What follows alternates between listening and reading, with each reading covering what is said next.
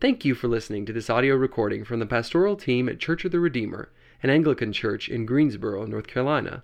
If you'd like to know more about Church of the Redeemer, its ministry, or its mission, then visit us online at redeemergso.org. Here's how these stories begin, and we don't want to miss this. Now, the tax collectors and sinners were all gathering around to hear Jesus. But the Pharisees and the teachers of the law muttered, This man welcomes sinners and eats with them. So, this is the context that prompts Jesus to tell these two very, very familiar stories about lost things being found. Because there are some people, not all, but some people in Jesus' day that are upset with him for who he's hanging out with and eating alongside. In fact, they start to grumble. The text says that they muttered, right? And so Jesus just kind of serves up real quick two short stories meant to subvert their thinking. So this is, this is going to be a challenging story that Jesus is going to tell them. Uh, but why are they upset? What's, what's the deal? We're just eating, we're just having a meal, chill out, right? Who you eat with in the ancient world really, really mattered. Because the idea is, is that if you're associating with sinners, well, then you must be a sinner like them too. So, what, what do you have in common with them? And if you have something in common with them, then you certainly don't have anything in common with us. And so we see the distance here. And some around Jesus clearly understand what he's doing. This is why they're upset. They, they get the point. His meal with the tax collectors and sinners is his sign of his acceptance of them. The Pharisees know it, they get it, they, they can see it clearly. And what's interesting is that this entire section of Luke, chapters 15 through 18, if you're free this afternoon, go read through the section. One of the things you're going to notice in that chapters 15 through 18 is that the focus of Jesus' ministry in these chapters is to outcasts and outsiders. So this is a conversation that's been coming for a little while, is what Jesus is trying to say. And so they grumble Jesus, how can you be with them when you should be with us? Might be the thought behind their comment. But notice in the story who's actually gathered around to actually listen to Jesus. It's the outcasts. They're the ones listening. And Luke identifies two groups. You heard them tax collectors and sinners.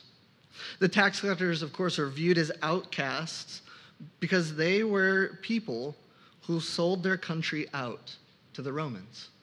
They're collecting taxes from their own people, taking money out of people's pockets, food out of their children's mouths, and so they are pariah. You're out here. And then the other group were sinners. And notice Luke even groups them together tax collectors and sinners. They kind of just go together. And so Jesus hears their grumbling. He hears the charge. He welcomes sinners. And so Jesus tells these stories about a shepherd and his sheep. So let's take a look at that first story. Jesus begins with a typical scene that almost everyone in his audience would be familiar with. Ancient Israel, a lot of sheep herding going on. If we translated it to today, maybe it would be Jesus tells the story of a dog walker. Uh, I'm not sure, but more common in Jesus' day to work with sheep than maybe here in Greensboro. Uh, in ancient Israel, Jesus uh, begins uh, and starts here with this common uh, aspect of human life. Suppose you have 100 sheep. Now, by the way, this is not a small operation. They think that the average sheep um, number count for like a small size farm was like 15 to 20, maybe 25. This person's got 100 sheep. And so this is a pretty substantial level of sheep in the ancient world, or so I'm told. Um, now, as many of you know, in the story, one of the sheep goes missing. So one out of 100 is lost. And as many of you know, I'm not an outdoor type, type of guy. So when I hear this story, um, you know, my response is, well, looks like we got 99 sheep now. Sorry, little buddy. Like, should have stayed by. Um, not the response Jesus is looking for, right? That's not the response at all. No, in fact, in the parable, if you read it, it assumes it assumes that we agree here that okay, one's lost, you're going to go find it. The whole parable operates on that assumption that you go after and you look after the lost sheep. Now, sheep could obviously easily be lost as one shepherded them across open fields and territories. And so this shepherd goes out in pursuit. He leaves the 99, as we just sang, right? Comes from the song, comes from this um, parable. He leaves the 90 because they're okay. And he goes after the one who's not. And the shepherd is good at finding, so he finds the lost sheep, picks it up, places it on his shoulders, and carries the sheep back home. But that's not the end of the story. Take a look at verse 6. Look at what happens when the shepherd gets home. He calls his friends and neighbors together and says, Rejoice with me because I have found my lost sheep. There's rejoicing. He organizes a party to celebrate because what's lost has been found. And it's a moment for rejoicing. But don't miss the important issue here in Luke. Jesus is feasting with his friends, aka the restored lost sheep, and not everyone is happy with it. In fact, they're upset. And a problem arises as Jesus draws this parable to a close. It comes in verse 7. He says it's actually a bigger problem than just you not sitting down with a meal.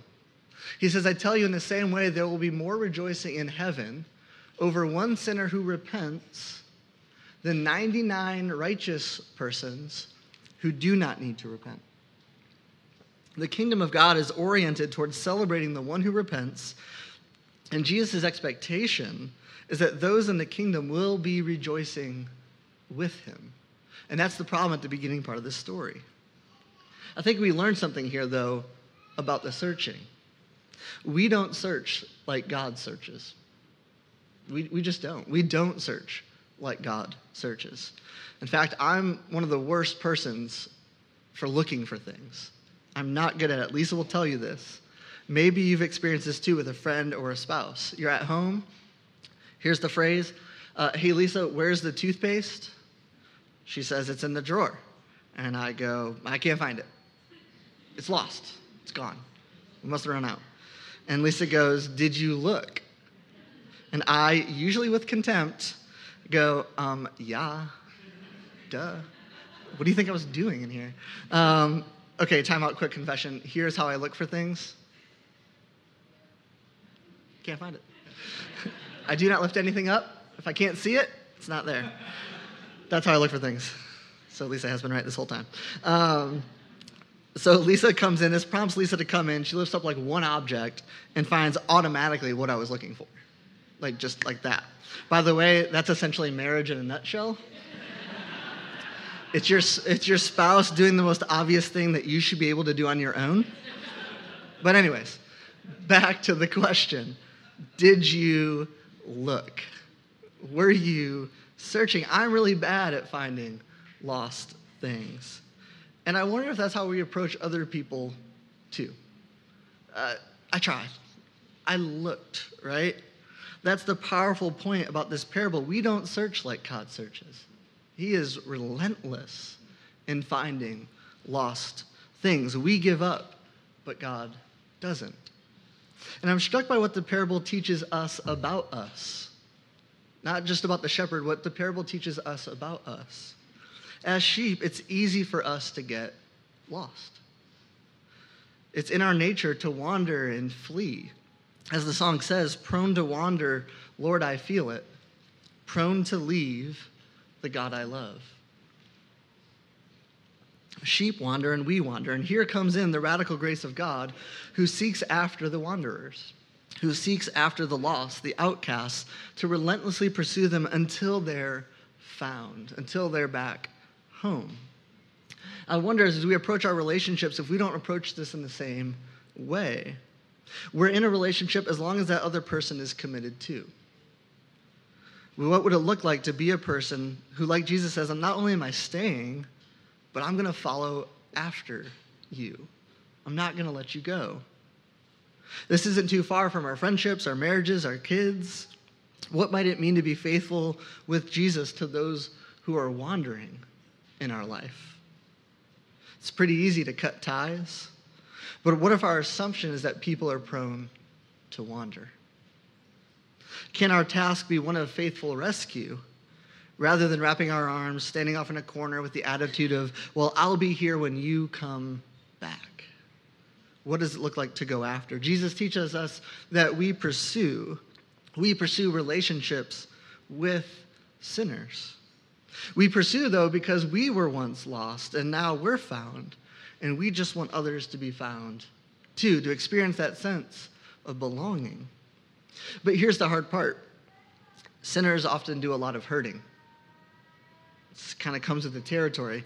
And many parents in the room know the painful task of pursuing a child who wants nothing to do with them, with Jesus, or with the church. That's not an easy calling by any means, but it's a calling that mirrors Jesus in the kingdom and how we pursue those who wander. Friends, how do we deal with disappointment or hurt with one another?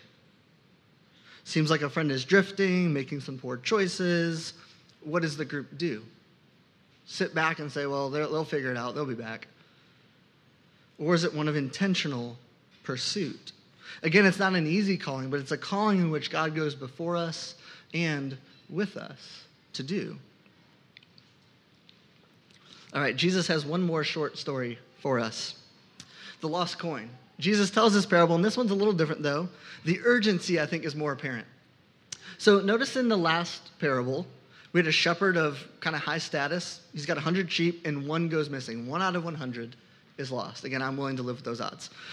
In the second parable, we meet a woman, apparently of low economic status, who's lost one out of 10 coins. So the urgency is kind of ramped up here. This is a little more urgent.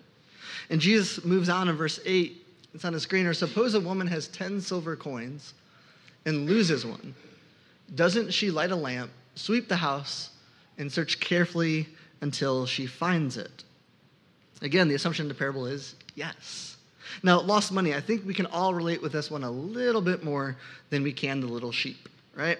No one likes to lose money. It's frustrating, it's costly.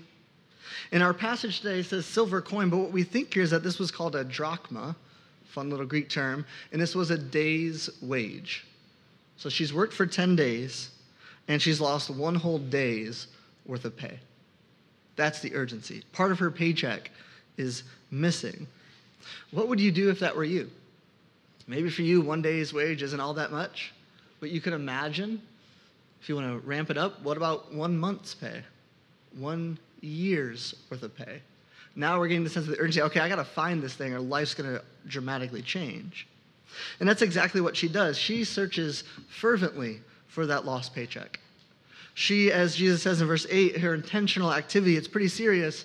She says, uh, Jesus says that she lights a lamp, she sweeps the house, she searches carefully until she finds that one coin. Now, this would be hard to do because ancient houses typically only had about one window.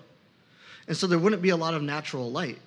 And so she's doing all she can to get a glimmer of that lost coin. And the parable, of course, is to show us that God, uh, the heart of God towards us. The woman in this story is desperate to, to find the lost coin because it's immensely valuable to her. This is valuable. Have you ever lost anything valuable? Maybe it was a passport, maybe it was a paycheck. What's the most expensive thing you've ever just missed and gone missing? How would you respond to that?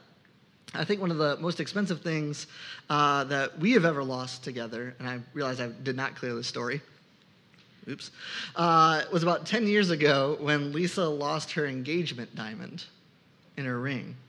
I remember receiving a call uh, with a somewhat hysterical Lisa on the other end and she was teaching an aquatic exercise class in a university swimming pool.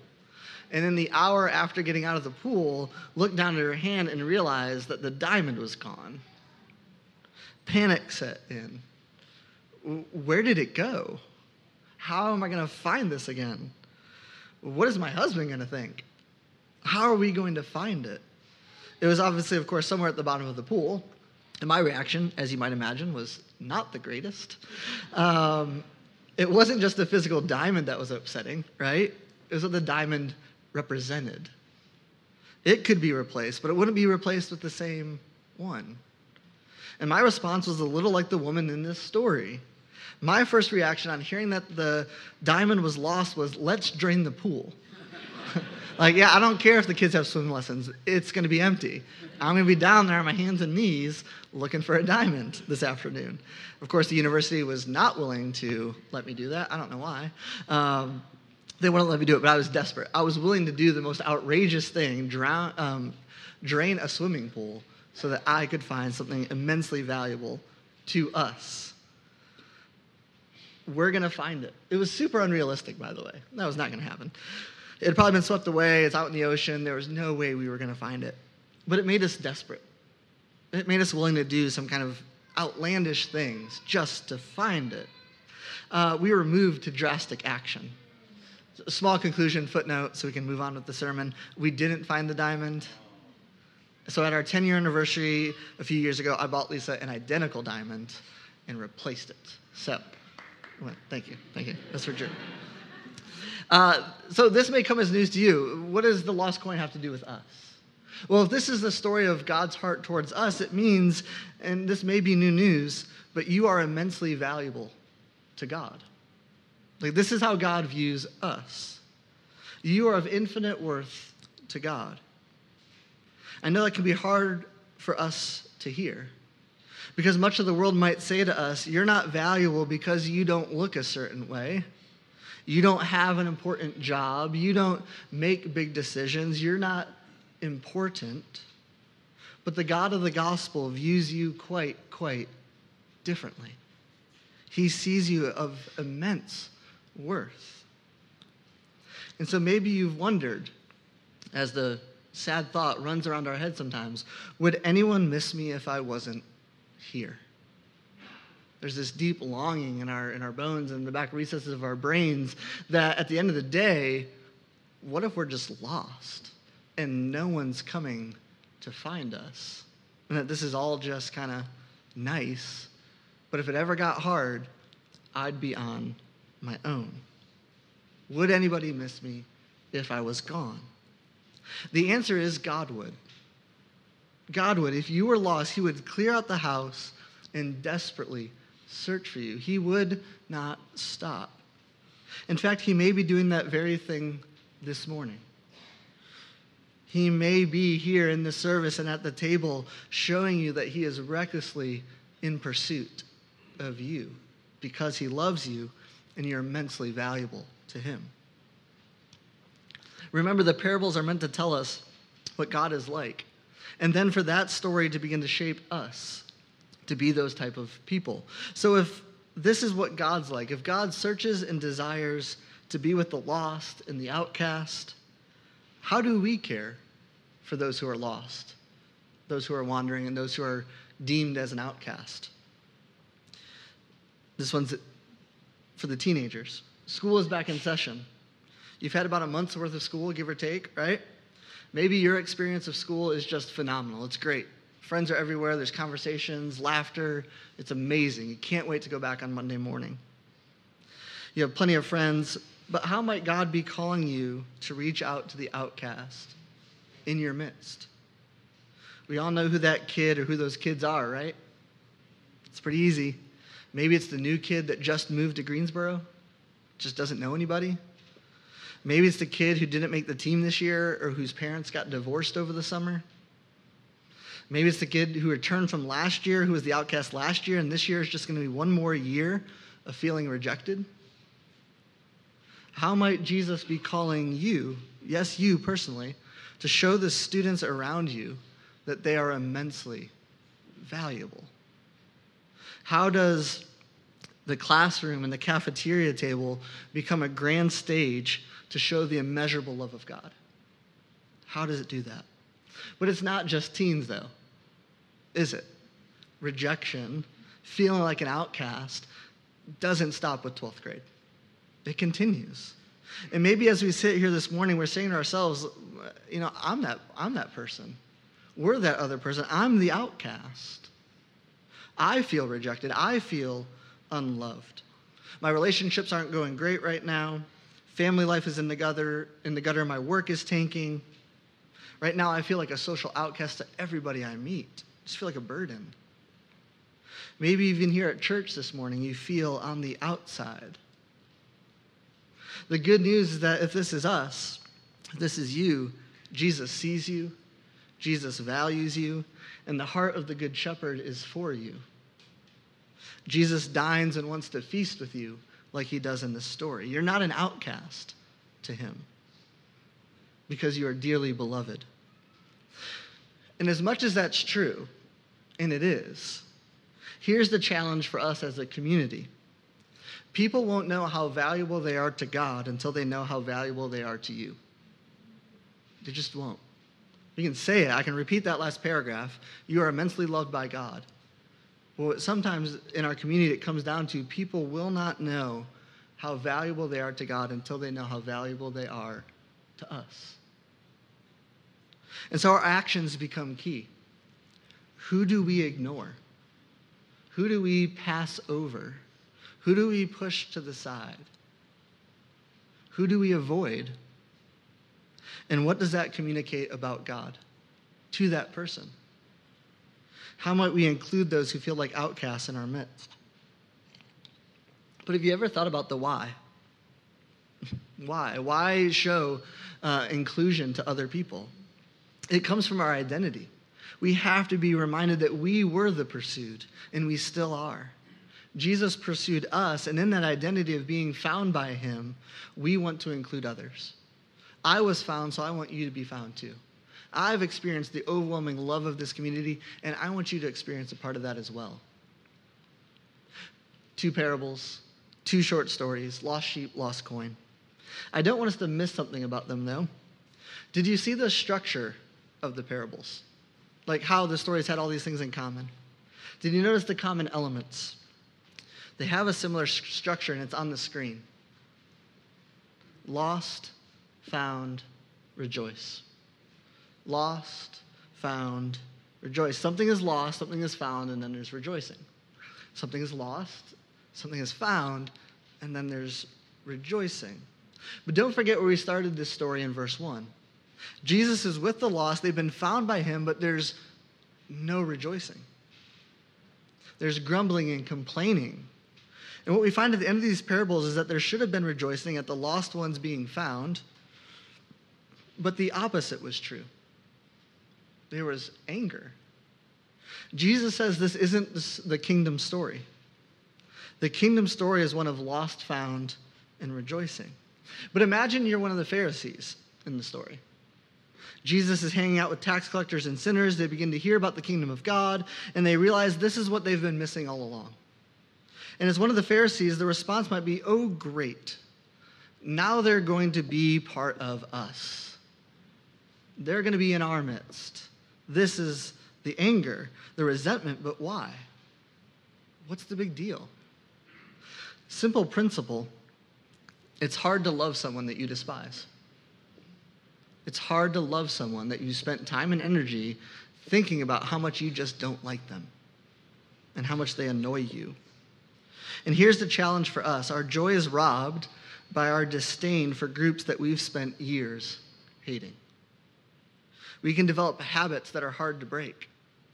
When we continue to repeat the frame, they are bad, I don't like them, they are awful, I don't want them here with us, it's going to be hard to be excited or overjoyed when they come into the kingdom because our prejudices are going to come with them. That's not going to change overnight. Years of despising is going to override the joy that should be there.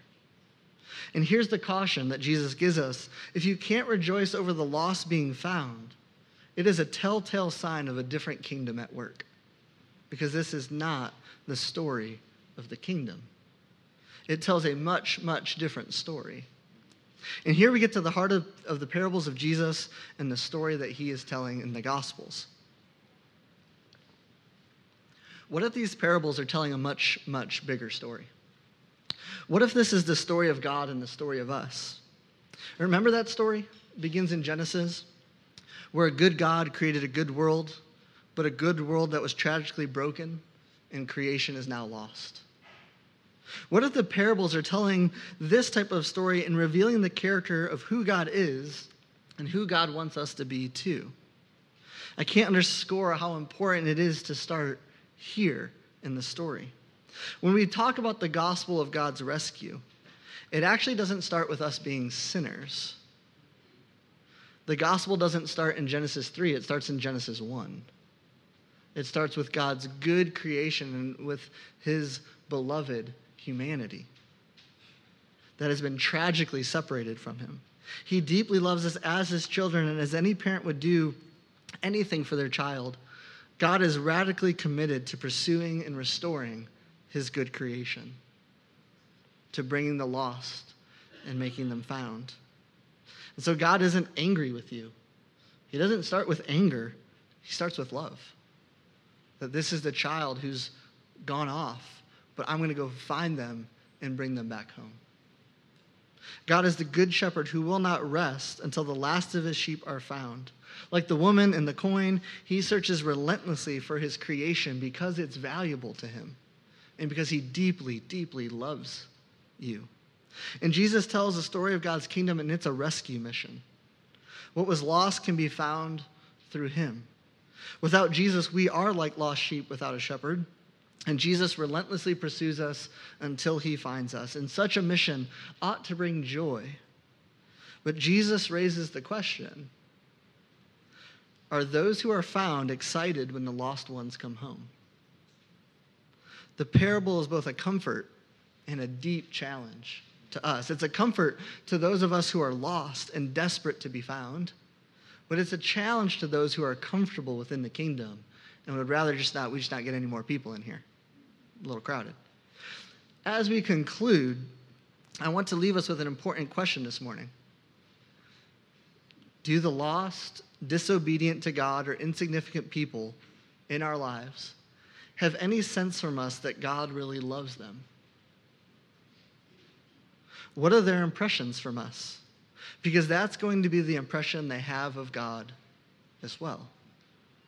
As an action point, as we finish today, who is the lost sheep that God has you on mission to help find? It's not just the Good Shepherd, but the followers of the Good Shepherd do the same actions. Maybe this afternoon or Monday morning is a chance for us to take an inventory and hear from God on that person who is in need of rescue. Who is that person of immense worth to God that you would throw a feast for if they came into the kingdom? And the question is if Jesus were to throw a feast, would we be just as excited as he was? Or maybe you're here this morning and you've realized that I'm one of those lost sheep. Like that's the point that jumped out in the parable to me that I'm just lost. That also means that Jesus has been searching for you. God has already found you this morning. And perhaps this is an opportunity to rejoice and to come home to God. As a staff team at Redeemer, we would love to have the joy of rejoicing with you in being found by God. And we get an invitation to do that each week as we move to the table. When we move to the table, we are reminded that the story of the lost sheep and the lost coin is our story. We were desperately lost before, before the Good Shepherd came and found us. And look at the feast he has thrown for us a feast of his own body and blood. And at the table, we're reminded of God's limitless grace towards us and how he rejoices over us in this meal. A meal that shows us the story of the kingdom. Because we were, we were a bunch of lost ones who have been found by God's grace. Amen.